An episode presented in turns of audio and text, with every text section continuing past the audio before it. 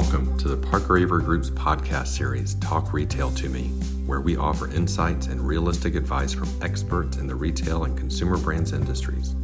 If you're new to Parker Avery and this podcast, we are a leading retail and consumer goods consulting firm with over 600 years of collective experience, both as consultants as well as leadership positions in the industry. Our firm uniquely combines deep industry experience with consulting expertise and world class talent to deliver meaningful results.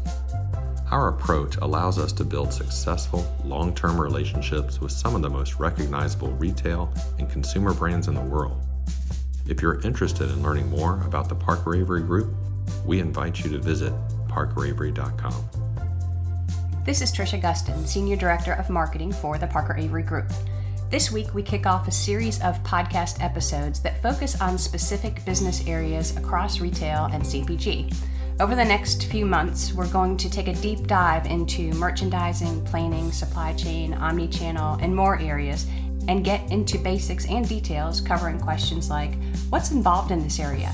What key capabilities are the most important? What retailers or consumer brand companies excel at it? What common mistakes or challenges exist? and what innovations can improve a company's capabilities in this area.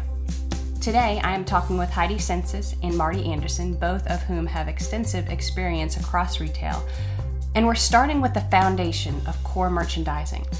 So grab your coffee or lace up those running shoes for a fantastic discussion with these two experts. I guarantee you'll come away with insights that will improve your business. Well, good afternoon, Heidi and Marty. Thank you so much for joining me today. Thanks for having us. Hello. Always fun to record a podcast on a Friday afternoon. Oh, it is. Yes. We're going to get to the heart of core merchandising today. The, the first question I have is very basic. Define core merchandising. What is it? What do we mean when we say core merchandising? Core merchandising in particular is a really broad topic and can be there's a lot of different capabilities that fall under that heading and all have their different pros and cons and and needs i was would say that i completely agree with you because when i was preparing myself for this podcast and organizing my thoughts this morning i was thinking this is can be a lot of stuff when i was looking at um, application maps and future states and all that kind of stuff of what the world looks like and i was thinking yeah that's a lot to talk about yeah, exactly. We could have a podcast on each one of the capabilities under under core merchandising and that well, is- yeah, and the last 5 years capability enhancements have changed dramatically even in in some in the last 3 years. And Trisha, going back to what Marty was saying earlier about the how big this is, there can be considered maybe two components of it. One is more of the foundational data kinds of elements where you think about how's a product set up, what characteristics do you assign to it? Um, locations and vendors that are all necessary in order to then move into operational activities such as pricing execution that needs to make it to your POS, but it has to be set and managed and maintained someplace in a single repository. Or purchase orders or order management if you have wholesale customers. How do you join all of that information together to ensure you can meet the demand? And inventory management and other things like that that are all related to product supporting business needs that are being done by people in the merchandising organization. Yeah, I would I agree it's all of those things and how I think of core merchandising is it's the foundational capabilities that all of your other capabilities sit on top of. And if you were building a house, it would literally be the foundation that you start with, and everything else, the walls and the floor and everything sits on top of it.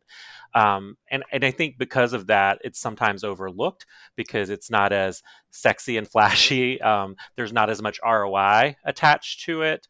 Um, direct, I should call direct ROI. However, it is what I would call an enabler in a lot of ways, and it certainly enables a lot of other capabilities to provide and generate that ROI. And when done poorly, you feel it. and when done well, you can also you probably don't even know it's there and you don't realize it. You know, it's one of those things that if if you notice it, it's probably needs some tweaking and updating. And I, I was thinking very similarly that core merchandising, the foundational element, is kind of the best friend of a lot of other systems where that's the thing you always go to, the person you go to when you need advice, guidance, or any kind of support because warehouse management finance, um, planning, allocation, all of that should share a same common foundational data source. And like like you said on a house, you don't have separate pipes for each bathroom. You have one set of pipes that support all the bathrooms. Maybe that's not the best example, but it's just it's a way to bring and link everybody else together. Kind of having a big party with data. So it is a foundational system. Is it primarily data? Pri- well, yes and no. I, it's a foundation, I would say, set of systems, um, not necessarily one, because I think, as Heidi said, there are several. There's your foundational data or master data management, um, which includes like your item management, your location management, your vendor management, all those core pieces um, that's really defining and managing all the data associated with those components, which, as she said, is core to feeding out to all the other solutions. Um, we sell items. That's that's the core of retail, and so you have to have a lot of information around what is the item where does it live and who did it come from? And then beyond that it's purchase order management. So you know you have to buy it before you can sell it.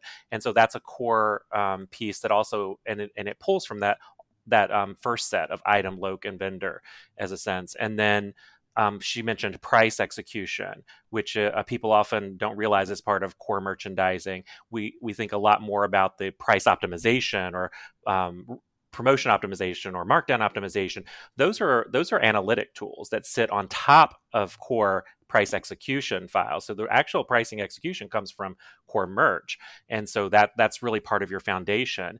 And then one that I, is dear to my heart just because i've seen um, the advantages and disadvantages of not having it is stock ledger that a lot of people also don't realize comes as part of core merchandising because it sits in the financial world. And i think it, it it spawned a, a, thought when Heidi was talking about these other areas, and she mentioned, you know, the financial pieces in all the rooms in the house. And people don't realize that having a stock ledger that's attached to core merchandising that can really tie you in a much better way to your transactional data and tie that to your merchandising and planning data uh, to your finance general ledger. It's not part of the general ledger, but it feeds there, and you can put all the right transactions that you need there to do a good job in your merchandise financial planning and how you um, actualize and realize uh, results and execute. And, and keep everything ticked and tied together. It's it makes a big difference in a lot of companies that don't yet have stock ledgers or they don't um, have a good stock ledger, they usually struggle with that, or they're doing some kind of external trying to balance, or there's just an accepted disconnect between how merchandising and planning are, are, operating and how finance is operating. And that can cause confusion, um, both in how the company reports or understands their um, execution or their, their sales, as well as what they report or how they um, reward people. There's a lot of advantages to having that tied together. And so I would say if you're looking at core capabilities, make sure you don't forget to look at Stock Ledger. So two quick follow-up points from that. Um, one thing is is when you ask Trisha about is it foundational data, and yes, a lot of it is. Keep in mind this is called core merchandising, not core finance, core real estate, core HR. So there's a lot of data that does still exist outside of here because it's the data that's necessary to make business decisions about products, where it's going, who you're getting it from, and that kind of information. You don't need to know that it costs $3 million to remodel a location in core merchandising. You just need to know, well, basically, how big is the space. So you, this is all about the product. Yeah. Right. Exactly. It's all about it's the products you're selling, not the spaces you're selling them in necessarily. Correct. And we don't need to know where we send our checks to our vendors. We don't need to know that in core merchandising systems. Um, accounts payable needs to know that stuff. So that could be held elsewhere. This is stuff that's core for making merchandising decisions. The second follow up point, because Marty, I'm so glad you brought it up, it's because it's near and dear to my heart, is stock ledger. If you think about the last two years, the last three years, and what retailers have had to enable, you know, being able to know where that stuff is at any given moment in time in near real time, do I have product in stores is the only way you're going to be able to support curbside pickup or any of those other third party resellers like Instacart, DoorDash, anybody else. You need to make sure that you know what products you have, where they are, and how you can fulfill them. And so having that stock ledger and having it accurate and having it current and not, as Marty hinted to, in 16 different places where one does RTVs, one piece manages RTVs, one piece manages damages, one piece manages um, known shrink.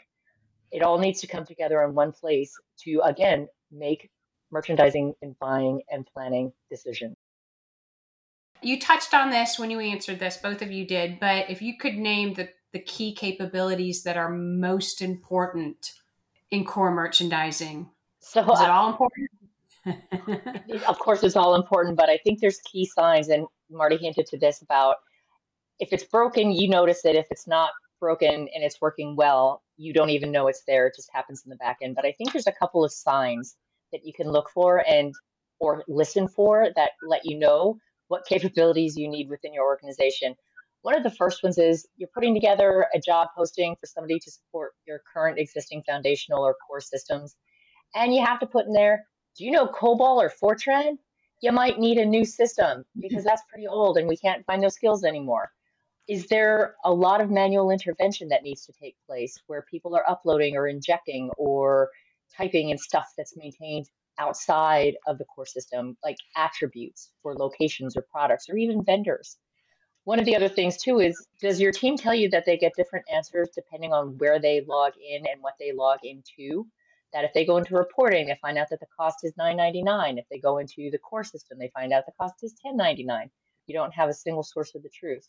One of the other big things I think is that a business user comes to you and says, There's this attribute column, we're not using it. Can it be relabeled and can we use it for something else? And you're like, That's going to take six months to do that. We need to be nimble and agile and have current and common platforms to be able to make sure that we can address whatever fast paced changes are happening in our business at any given time.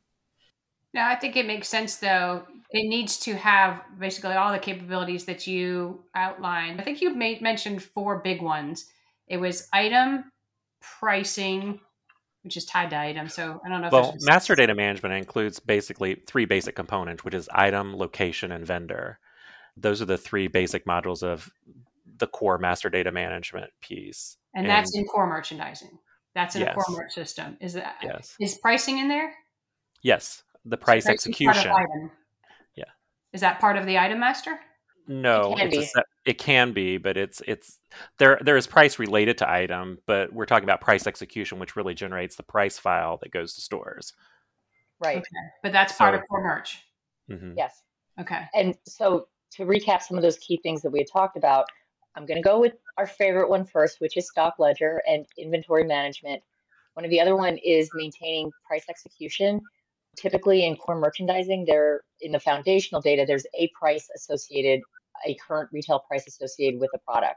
It doesn't maintain any of the histories. It doesn't indicate if it's a price change or anything like that. More of that may be held in the price execution and the files that Marty said need to go to the stores because it's not everything associated with an item, just a price change. So stock ledger, price execution, also order management, whether it's your own purchase orders or it's order aggregations across different ch- channels. If you have wholesale orders, franchise orders, your own retail orders, they need to be grouped together to end up going to a supplier. Some level of order management is also included as part of that. Is that just bundling them into POs though? Because then there's the whole OMS systems that we just hammered. Which is a different part of the ERP. So right, exactly. That's a different. Yeah, OMS is a different module, whole different. But it would exactly. receive data from core merchandising, though. Okay, so it receives data. Okay. Yeah, remember this is the foundation that everything else sits on top of. This is the one version of the truth that Heidi was speaking about, where everything can, it goes in and is held, and this is your data structure. It's it contains your hierarchy of how what your product hierarchy is, your location hierarchy, all of those core components of your data structure is here in this foundational data layer. I think, Trisha, what you hinted at there too is that there's a part down below and further on where, if let's say you do have retail, wholesale, even e commerce, or you're doing your own direct to consumer, however, you're sending products, you still need, once you group those orders, you still want to make sure that whomever reserved a portion of that product gets what they deserve.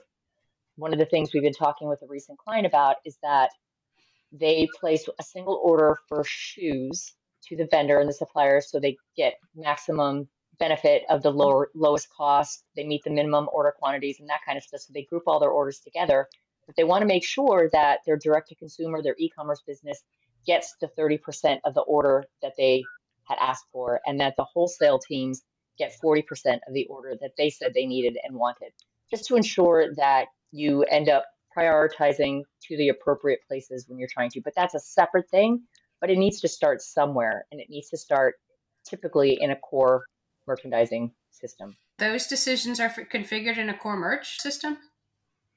To get to purchase orders and even doing supply and demand matching, that can all be considered part of core merchandising. And some and you have to make sure that your core merchandising can support if you're doing wholesale versus only retail, it has to be configured that way. And so there are configuration changes and adaptations that are in, that can be in place to allow different types of business models to occur and like we are talking about that that location hierarchy and how you actually write purchase orders that's all dictated there because you don't write to stores you you typically write to your distribution centers or your fulfillment centers and then once you that's all fed into your say allocation then you would allocate to stores or replenish to stores and it's technically a transfer out of those locations to the actual selling locations but you would never typically that you can write POs to stores, but that would be for limited high end products that uh, you know have risk and shrink risks associated with those. So there are lots of different types of purchase orders. Some can be to stores, but the majority, the vast majority, would not be. The people who do core merchandising well are people who are companies who consider their end to end process. It's not just about let's just stand up core merchandising. This is one of the more difficult layers to actually set up because it's important to get it right. And the only way to truly get it right is to back up and say, how are we going to plan our business in financial planning or assort it in assortment planning? How are we going to distribute via allocation replenishment? What do we need in OMS to, you know, order manage? What's what are all the downstream solutions and capabilities that are going to need this data? And what structure types exist in all of those all of that has to be reviewed first or should be from end to end to say here are all the competing data types and all the levels of consumption because all of those solutions will consume in very different ways.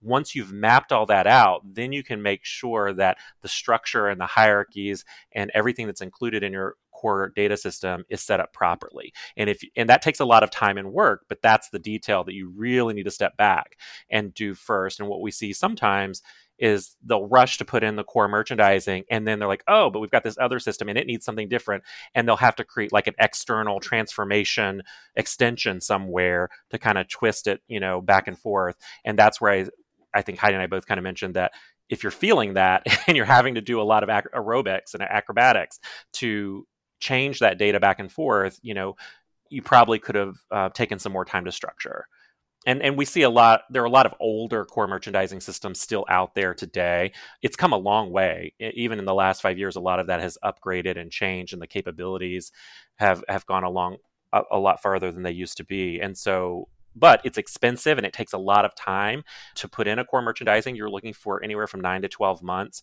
to really do it well and and get that in place. And a lot of people don't want to spend the time and the money. And so they'll just try to band-aid what they have and and the only problem with that is you save some money but just remember all of those fancy tools that are sitting on top of it are their success is going to depend on how well that's structured or you're going to have a lot more intermediary IT projects in between to kind of fix that on the way in and on the way out I think. So it's like what's that saying? The the a chain is only as strong as its weakest link Kind of, yes. A little bit, right? Yeah. There's a whole bunch of broken stuff at the very, especially at the very bottom. You're yeah. not in very good position. What, I think just to round that out, because that was an excellent question, and Marty, everything you said was spot on. And I'm sitting over here laughing at the nine months. Okay, good job. Yeah. But that, I mean, optimistically, if if you get your heads down, you should, you could draw this out as an endless project that it could last the rest of your career if you really have poor decision making processes. But if you think about the core merchandising solutions as an enabler to enable those things that actually do bring in the money and do provide the benefits that you cannot do an assortment plan if you don't know what your items are and you can't do an assortment plan well if you don't have attributes associated with those items.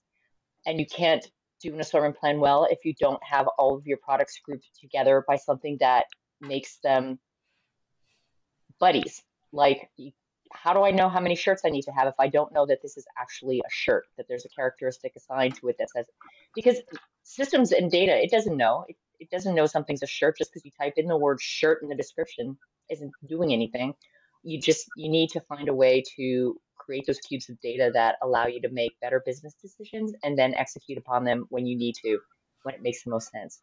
And that all sits in the core merch system. Okay. Yeah, every project, I would say, at least for us, the projects that we do, whether we're doing a planning implementation, assortment, any any other types of capability project that we're helping clients with, the very first step is we need to look at your data, see the structure that it's in. What do we have to fix before we can even put it into this new capability? And over half I, I, think I read somewhere that like 20 to 25% of all project issues come from poor, inaccurate data or poorly structured data. For us, I, I would say it's much higher than that. I, I would say at least 50% or higher of the projects I've been on start with okay, let's look at your data. We need to do a reclass. We need to do a change in your hierarchy. We need to fill in some gaps of some missing data somewhere, whether that's on the way in or out, or we just need to stop for a second and, and help you get that up to to par first. It all starts there because if you start with bad inputs, you're going to get some bad outputs or at least some questionable outputs.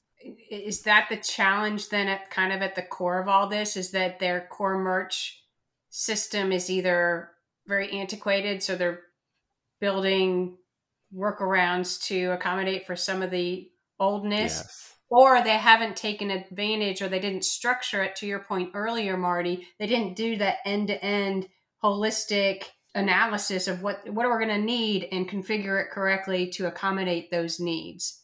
Is that it can be a combination of those yeah. things, really. You know, some companies that have been around for a long time, they may have self-developed core platforms before, you know, they were largely offered in big ERP programs. But that doesn't mean that newer, younger companies are that much better. A lot of times, those bigger platforms are really expensive when you're a small company starting out. And then as you grow, you have different needs. You may branch into another um, type of business or channel, or you know something that you need an update to your core platform. So it, your needs change over time, and it, and it is an investment that you need to plan for.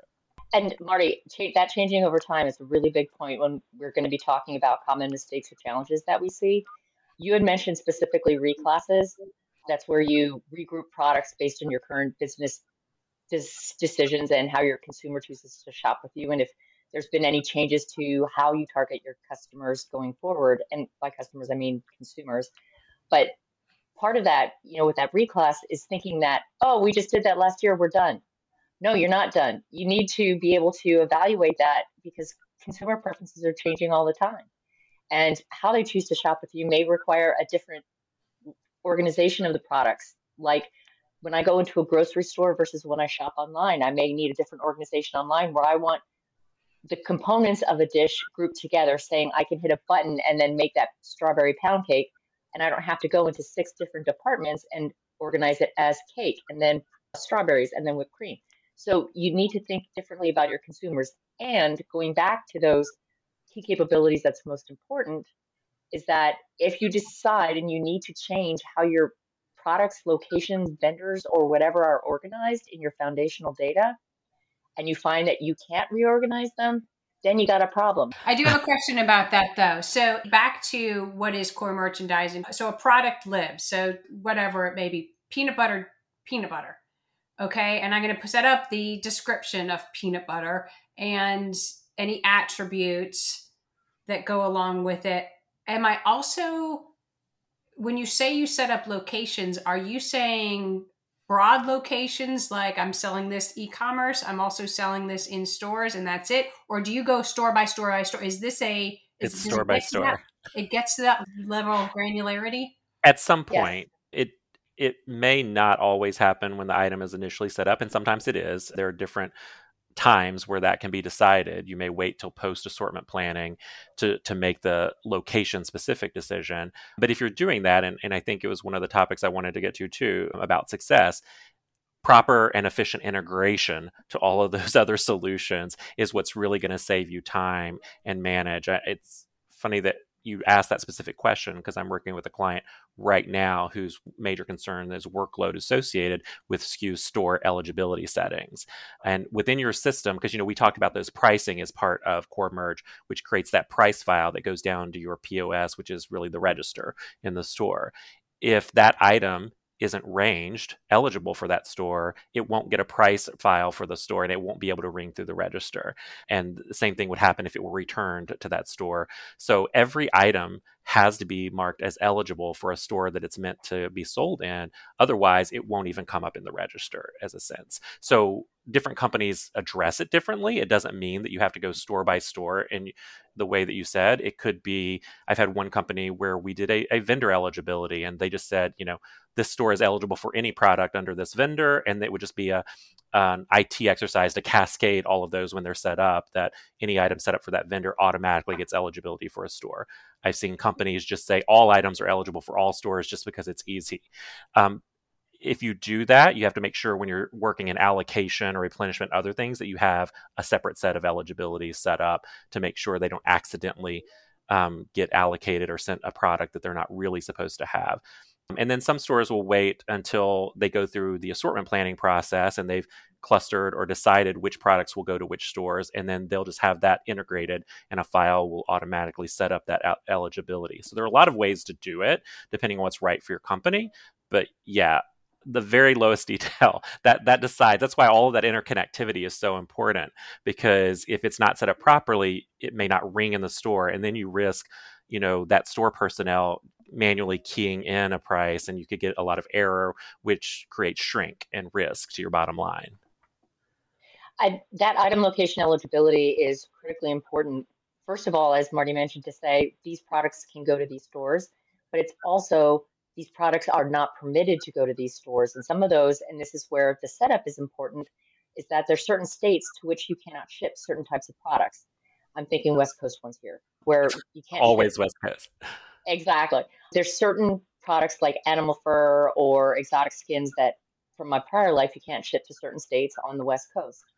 And considering we're taping this um, podcast during the spring, I'm really starting to look at all the plants I want to put in my garden and you know trees and seeds and things like that. And they all have state level exclusions where certain plants are forbidden from being going from forbidden from going to Alaska, Hawaii, and Puerto Rico.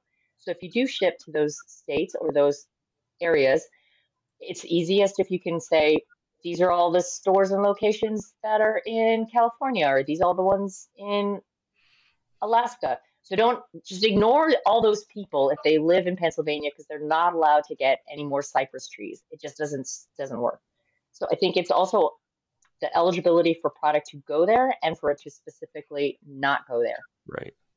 And, and uh, also, that's interesting because I just learned in California through a client, if you can't send just a lamp to stores in California, they have to have a light bulb included in them, which is not true anywhere else. And so, at a client who was selling lamps, and they had to have the exact same lamp in a different SKU setup that included a light bulb with it. So, it was a different price, even though the lamp itself was identical because it had to have the light bulb with it attached in, in the box with it it was a different price and a different SKU, and only those went to California stores, and they could not go to any other store, and vice versa for the the alternate version of the lamp. So that SKU store eligibility is really critical. Sidebar that.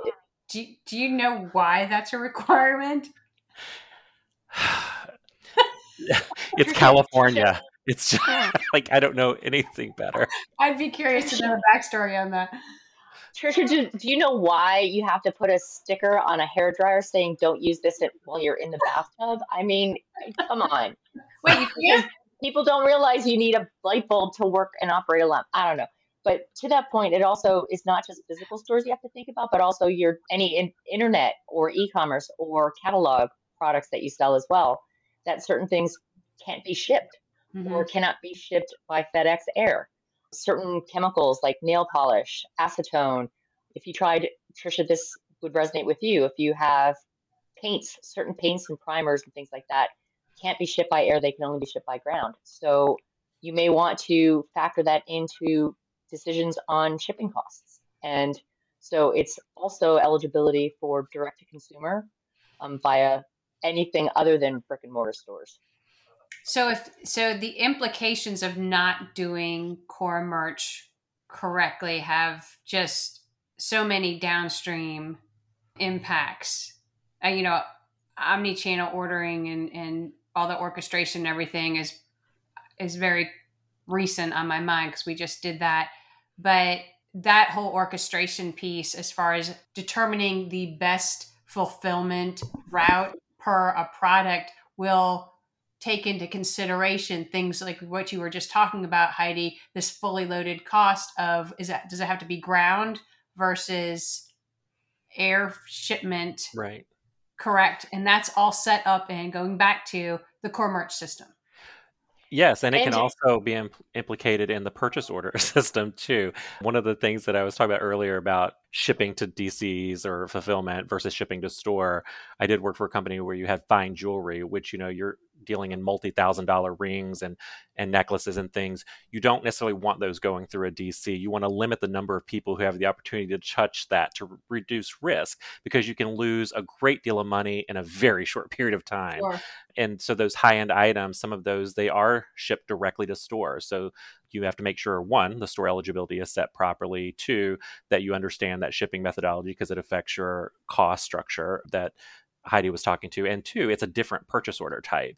That purchase order type is ship to store type versus a ship to DC type, and so that creates a different process eh, that the buyer has to use to make sure that it goes there. And those stores have to make sure that they have personnel there waiting at the counter to sign for them so that you have a record that this person received it in their hands and then checked it in. So it's it's just a very different process and that all starts in how that that structure is set up the item set up.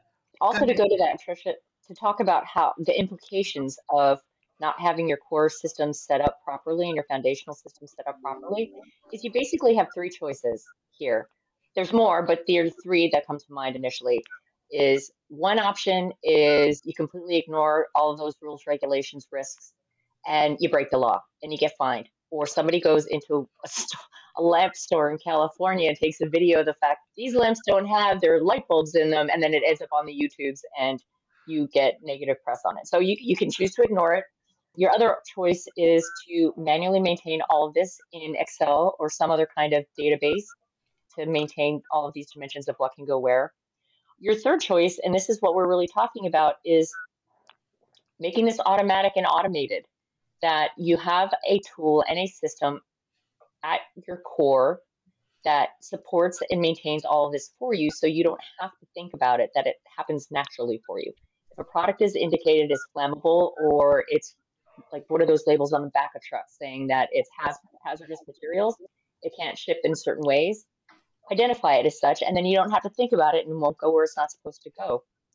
But that also leads then, as Marty mentioned, this isn't easy. We're not we're not saying that this is going to be a, a cakewalk this is hard. And if you've had your system for a long period of time, it's going to invoke change in people and what they do. And that makes people very nervous. So it's not just a lot of work and effort, but it also means it's a lot of work on the people too, that somebody has to set this up and maintain it going forward. Do you have somebody in your organization who can do that? So managing that change, because we're working with a client and it is for core merchandising solutions and we were talking about relatives they don't have a stock ledger. I almost cried. But they do still have to maintain their margins their store level margins someplace and they have this report. This guy was showing us on a green screen on his basically on his trs 80 computer that he has still in his basement and he was showing us how they get the stuff and he, i was thinking to myself this is going to go away and he's going to start to cry because he's so familiar with it. And so we can't discount the fact that this is going to impact not just systems, but people as well. So we talked a lot about mistakes and challenges. Are there any recent examples, and you don't have to name names, but or, or you can if it's not proprietary, who's really good at this? Well, you know, we don't kiss and tell, so we're not going to name names, but I think who who's really good at it eh, are those people who take the time like i said to consider those end-to-end processes. They have a data stewards. They they are in control of that data managing it on a regular basis and that's really important. I've had more than one client who has said that their merchants have access because they're setting up product, but they have access to the actual hierarchy and can make changes at will at any time. That's really problematic for downstream systems. And even in planning and making sure that you understand your data and have good consistency. And so making sure that there's data quality is imperative to making sure everything else works well and that the company is successful. And that starts with that master data, that foundational data layer. Any changes there should be planned, structured, reviewed, and approved. Those structures shouldn't change willy nilly. I know that um, and that may sound contradictory to what Heidi was saying earlier about your business change, your customers' desires change, you should you should be flexible and review that hierarchy. That is, she's hundred percent right, but it's a, an annual review versus an every week review, right? You need to have some consistency so that as you get through your planning cycles, that you understand, and when you're looking to review performance, that you understand where it was, why it happened the way it did. You do need to keep that customer centric. You're always trying to predict what the customer wants. So how you set up your data should reflect your customer customers' choice patterns and and how they're looking to buy products. And staying customer centric is really difficult to do. We have some we've had some clients that do a really great job and it took a lot of effort, but once it's cleaned up, things work amazingly well. I happened to work with one of those companies in the past and and it was a huge undertaking to get everything aligned and cleaned up, but it made the biggest difference in the everyday working environment.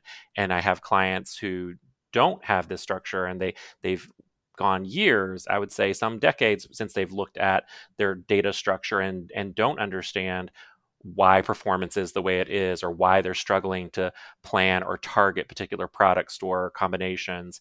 And you know they're resistant to put in the dedication and, and say the investment both in time and money to get this cleaned up because it is a lot.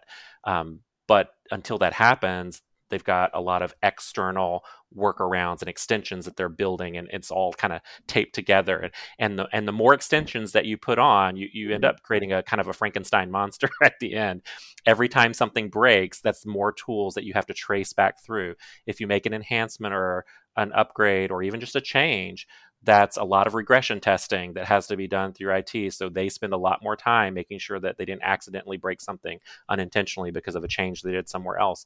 But I would say really having data quality, data stewards, those companies that are focused on that and understand the importance of that are the ones who are excelling. I completely agree about the data governance, Marty. And you're right.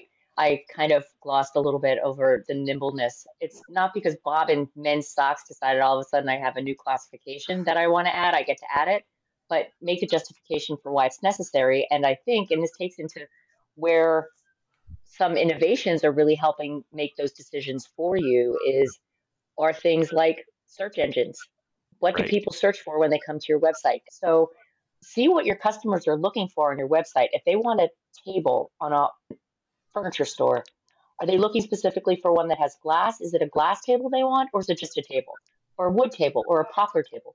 What are the things that customers are looking for, and that'll help you make yourself more focused on the decisions that you're making regarding your foundational data is thinking about how your customer shops. So now, that, that being said, I would say the only thing I would add to what she said was keep it as simple as possible. There is a difference in needing that detail in your product and needing it in the hierarchy versus, say, an attribution.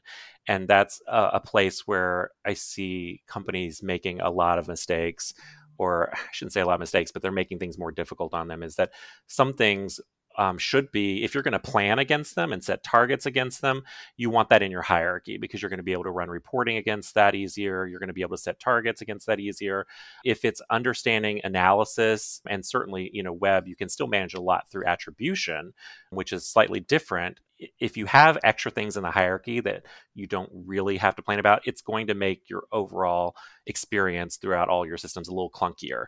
You want to keep your hierarchy as simple as you can and yet impactful to your business. So, you know, it's it's a fine balance. And there are a lot of but her example of, you know, Bob wanted another sock category if Bob asked for a sock category, I would first back up and say, well, do the women's team need a sock category too? You know, men's needed that category. Is there an is there a way that I, I'm just missing this category across the house? And should I make sure that it's consistent everywhere that we offer socks to make sure that we're not missing that category in whole house? And that's again that kind of data discipline and where those data stewards can help you to say, if this category is uh, important, let's pull back and let's look at the whole house. Is this category missing from other areas, not just this one? So really stand back and take a holistic look of it, everything. Excellent point, Marty, uh, especially about making sure that you don't clog up your hierarchies with unnecessary information. And it goes back to making business decisions. If you are assorting your product based on certain characteristics, because that's how customers search for them, and you find out the glass table versus wooden table example, that 60% of your consumers really want glass tables versus 40% looking for wooden tables, and I have the product assorted a different way, that kind of attribute is necessary. But then there's also things I think you hinted at that belong in an enrichment database that are not necessarily merchandising decisions. So country of origin and other things that are necessary to put on a website may not need to be in foundational systems because you don't necessarily make your business and buying and merchandising decisions or allocation decisions off of that. So there's a fine line between going crazy right. and here's what I need to do to run my business and make the best business decisions possible when I'm buying products. That's where that's where the majority of the money goes in your organization is to the inventory and the stock that you buy. So get it in the right place and do that through the data that you have and the knowledge that you have available to you. And that's a good distinction. I mean, usually what you'll find in core foundation data is going to be attribution that's required that every product is going to have. So, you know, every product is going to have a color family or a, a vendor assignment or, you know, there, there are a lot of core attributes that every product should have. And you want to make sure that those are all in your foundational data because they might be required just for item setup and making sure there's no gaps. Some of the extended attributes or item enhancement attribution that Heidi is speaking of can usually be found in like a PIM or it could even be in your digital platform. There are other places where that could go. And so that's again important to understand what starts in foundation and passes out and then gets enhanced versus how much you're trying to put into a load on the foundation because you don't want tons of systems pulling on your foundation data if they don't need to. Absolutely correct. And I and one thing I think it's important to note here is that it could differ what is defined as a core attribute can differ based on what you're trying to sell and what you're trying to do. So for example, if you're selling a lot of apparel or you're primarily apparel, dimensions of products may not be as important because you know that you, how many t-shirts you could fit on a four way so you may not need to know the weight and how much space it takes up but dimensions may be really important if you're a drugstore where you do your planograms by bay and you need to know how many vitamins can i fit on my shelf because when you want to add new vitamin c that's not fun for the people in the stores because all of a sudden everything from D on forward in the alphabet gets need gets needed to move someplace else. So the dimensions is something that depends on the type of business, or even things um, like footwear. Dimensions can become really important if all of your footwear is held in backstock, and you only have a display item on the floor, because then that also impacts how much you can ship to stores, especially if you have a smaller store that has small backstock. So based on your business, you need to determine what are the what are those core attributes and what are important to make those merchandising decisions. Just to clarify, things like the size of the item will go into core merch.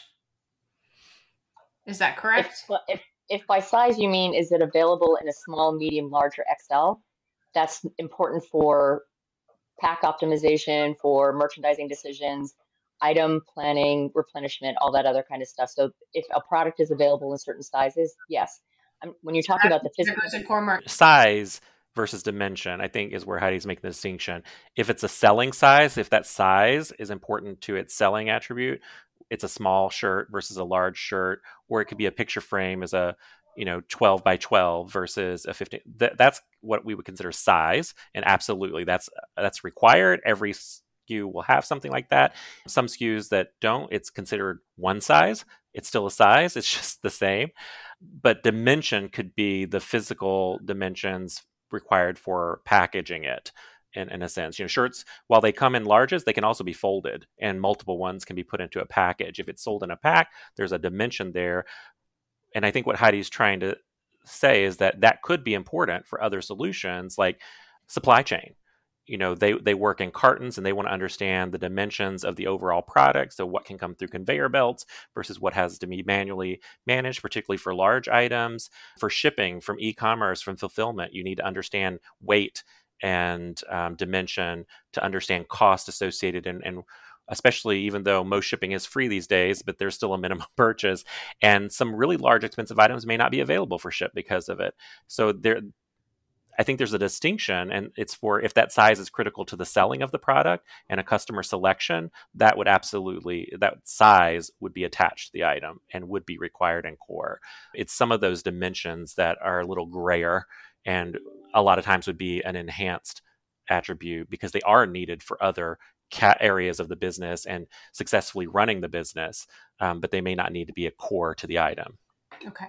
So if you think about the dimensions, if a pair of footwear comes in a size 13 for men's, the size is 13. The fact that the box that those shoes come to you in, or is shipped to you in, or is put in a carton and then sent to a store, the fact that that box that holds that pair of shoes is four inches by six inches by 12 inches may right. not be a key merchandising decision, but it is critical for other things. So it may be one of those enhanced attributes. And for those of you who use a different scale for your measurement, I apologize. I am American and I think of temperatures in Fahrenheit.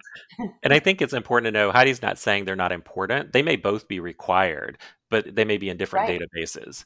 Is is all that we're making the distinction. And it and it also is dependent on your business. It something this is just one example of things that are important like flavor may not be important to a apparel retailer but it's heavily important for a grocer. So just saying that there's not one size fits all for what is a core attribute.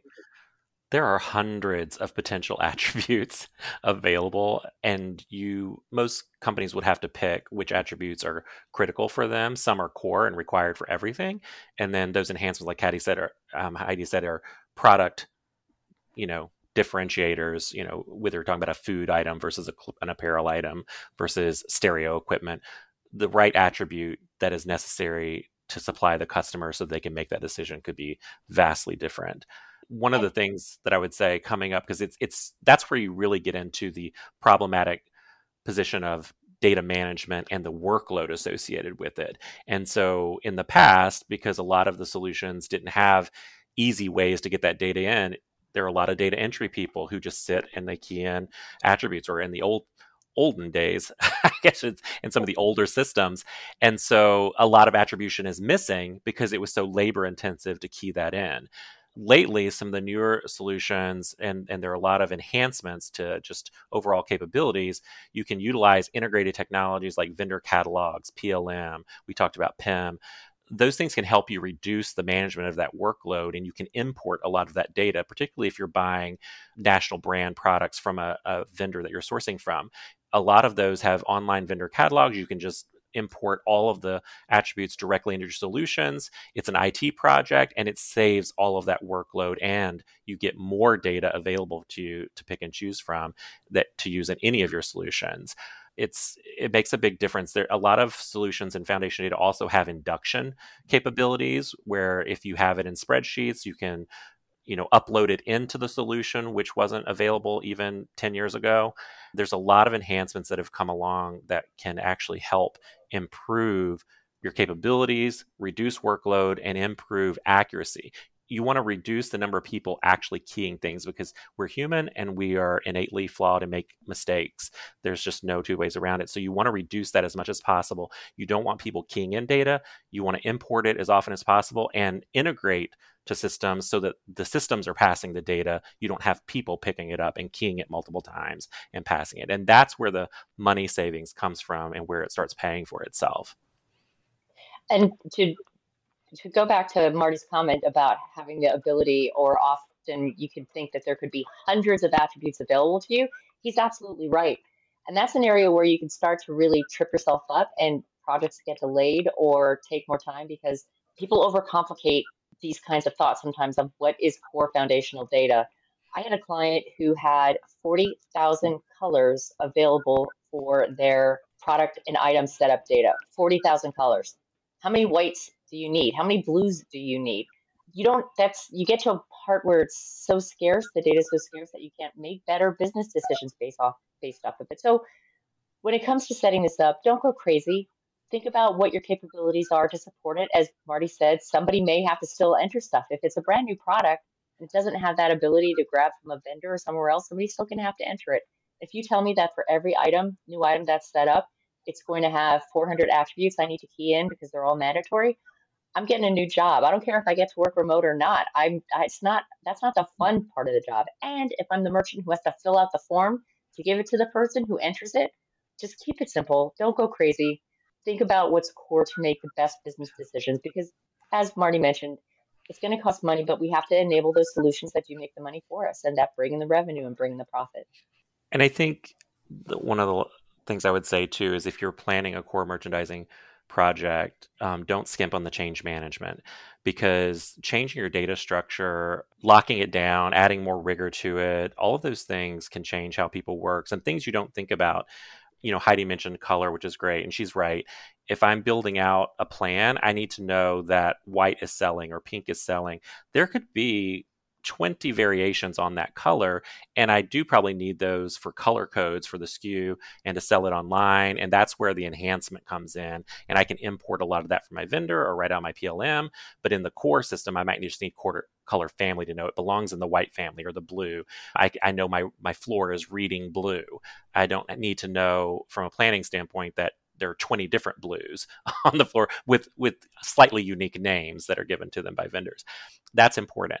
One of the things that i actually this is a true story that i, I real, realized and i've run into a couple of clients since who also have this issue is eaches versus packs and that's an item process. People don't realize that that goes into item setup and it changes how you write purchase orders. It changes your item setup process. It has large implications if you're doing pack optimization, as Heidi was referring into the shoe. The company I was with went from only writing eaches because their old master data only had the capability to manage the each, the item itself. So they would write their purchase orders in multiples to represent packs, but mm-hmm. um, they couldn't actually write packs onto the purchase order itself. And then the vendor knew just to convert it. And as long as it was in the multiple, they would just send packs. Most of the newer foundational data allow for you to set those packs and just to define the pack of which item combinations go in there, like the size distribution of, of the different pieces that go into it. But by doing that, it fundamentally changes how you manage purchase order and there's an extra step to setting up that item because not only do you set up each item you now have to set up all the related packs and the definition related to those. But again, all of that can be pulled from a vendor catalog or it can be set up in your PLM and passed over. And but it does it can make a difference in the business process and it was hugely different. It was a communication campaign that had to go out to the vendor community to let them know we were changing how we were going to write our purchase orders and that we were going to want to get involved in pack optimization and helping to determine which packs were even available for us to sell so that we could get better return on our size optimization it, it was fundamentally different. It was one of the largest and unforeseen change management hurdles we had to get over. Even though we had always bought and shipped packs, we had never put them into our foundational data, so we never could see them. And by doing that, it fundamentally changed that first step of item setup and purchase order, and was a huge change management hurdle to move over. And it took and took a bit of time, and we had to re-understand the workload associated with that and then how to optimize that workload again. You know, we had our timings down to what we were comfortable with. We had to go find newer ways to re-optimize around that different uh, expectation. So it, it is important. And so I would say one of the biggest things if you're if you're looking at this as a project for core merch, make sure you have a solid understanding of the change impact and the change management support you're going to need. And to take that just a little bit further when it comes to change management is thinking about the people aspect of this as well is that as if you're embarking on this journey to replace your core merchandising systems or your foundational data is making sure that you have the correct decision makers in the room and make sure that it's not driven solely by an IT team because certain people have certain desires to have things be black or white. It's either a mandatory attribute or it's not. And why not make them all mandatory? That sounds like a good plan to me. Then everybody has to enter in every single attribute every single time. And I can see Marty shaking his head right now. That's a bad idea. you, you need to think about your broader audience and have people representing different types of businesses within your your project team. So Marty mentioned packs. Let's say that we made that a mandatory thing that you have to assign a pack to each product that you set up in your core foundational data. Well, that's a really bad idea because you're not necessarily going to have a pack if you're doing fine jewelry. Because as much as I'd love to say that we have to buy six diamond rings to put in our assortment, we have to think about it a little bit broader. And I think, Marty, we had a client a couple years ago, like before the world ended, we had a client where they had mandatory attributes. It was a jeweler, and I think one of them was the, the metal that was used in the piece of jewelry. First of all, not everything's gold or silver that you sell when you walk into a jewelry store. It's not all precious materials. You also sell jewelry cleaner, which doesn't have a metal. Or you might have a lower end that has things that are enamel that aren't a precious metal. So you have to think about not just what sounds good from the beginning, but also from a broader audience and not make more work for your business team. Um, we warned you, it's a really deep topic. It is a really deep to- topic, and I think that's fine. Did we cover innovations enough? Are there innovations in this space? Well, that's what I was, that was the um, integrated technologies like vendor catalog, the okay. item induction, there's also purchase order induction, innovations that are offered with different solutions. The integration between solutions, like creating your purchase orders off of your assortment plan instead of having someone key those in. Sometimes just making sure things are properly integrated together so each solution speaks to to the each other.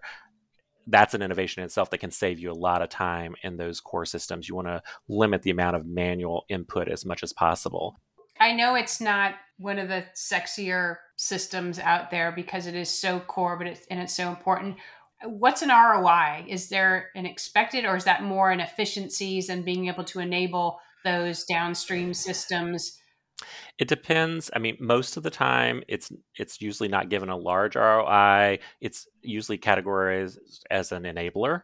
Usually, you have those returns. Usually, your analytic tools, planning tools, tools that are going to reduce speed to market, or things like that that are going to save you time usually the ROI that you'll be able to capture here with a little bit of work is going to be workload, particularly if, say, now we and and this is actually a, a, real example at a client years ago had a staff of there were literally like 25 people who sat in a room and their only job was data entry, putting in attribution and doing item setup. Once they updated and they put in the ability to integrate with the vendor catalogs and pull all this data in, it was basically 20 positions they didn't need anymore because they didn't need all of the heavy data entry component. And so there's an ROI re- related to some of that. There's some soft ROI around, well, if I'm not spending time doing data entry, what could I spend that time on that's been getting missed or hasn't been done as thoroughly? And so you can, it's a reinvestment of time. There's, there's potential ROI. It's really hard to capture around data error. If my data was cleaner and more complete, because I have a lot of pieces missing. And, and if it was, it was more complete and, and lacked all this error you know what was my shrink and and other you know decision making error that was happening that was costing me money that you know i can now clear up sometimes you'll run into things that really you can see a, a, clear line of distinction that I was losing this amount of money and now I'm not, or you know I have better ability to to capture that. But most of the time it's fairly soft and difficult unless you really capture the that workload differential.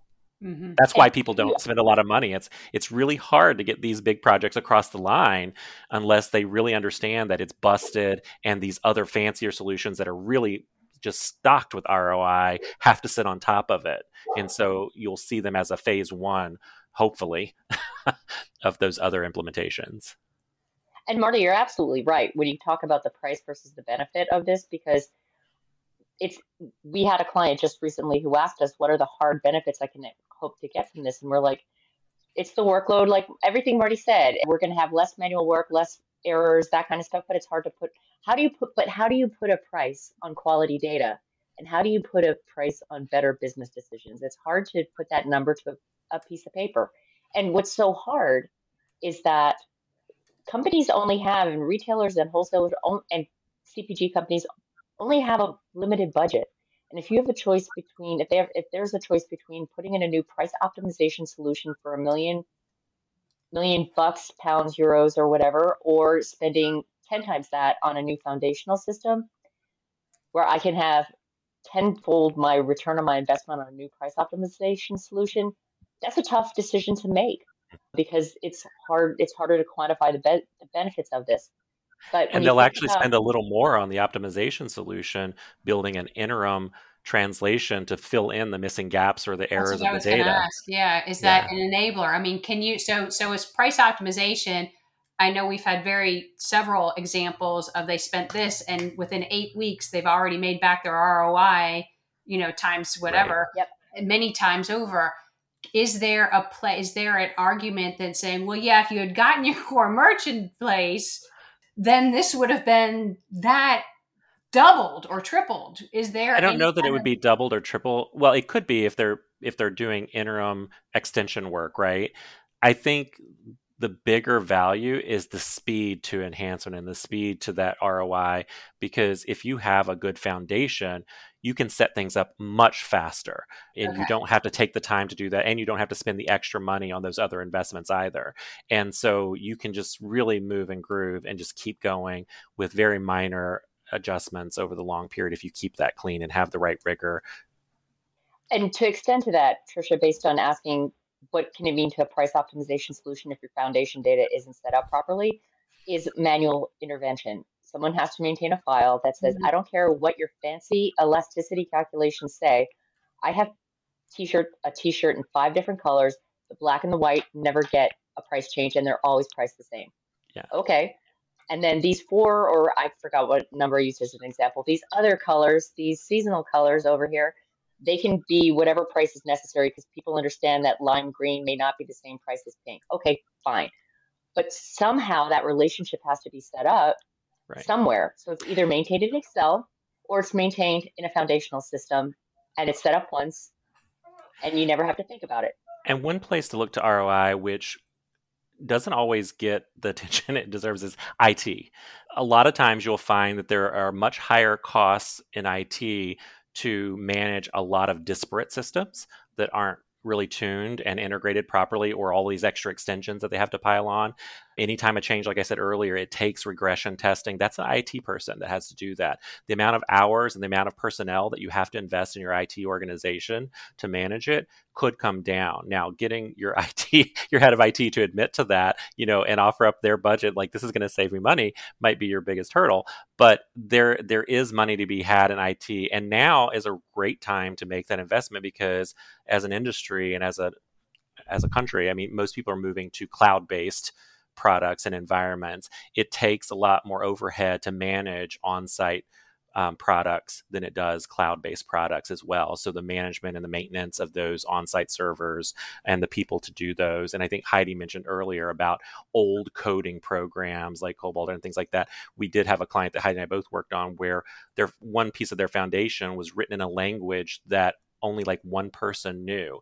And so they have this one person who knows how to write that language and they're terrified that they're going to retire or, you know, leave the company at mm-hmm. some point. There's a cost and there's a risk to that. And you really if that's in place, you really have to take that seriously and and do something about it because it could put your whole company at risk.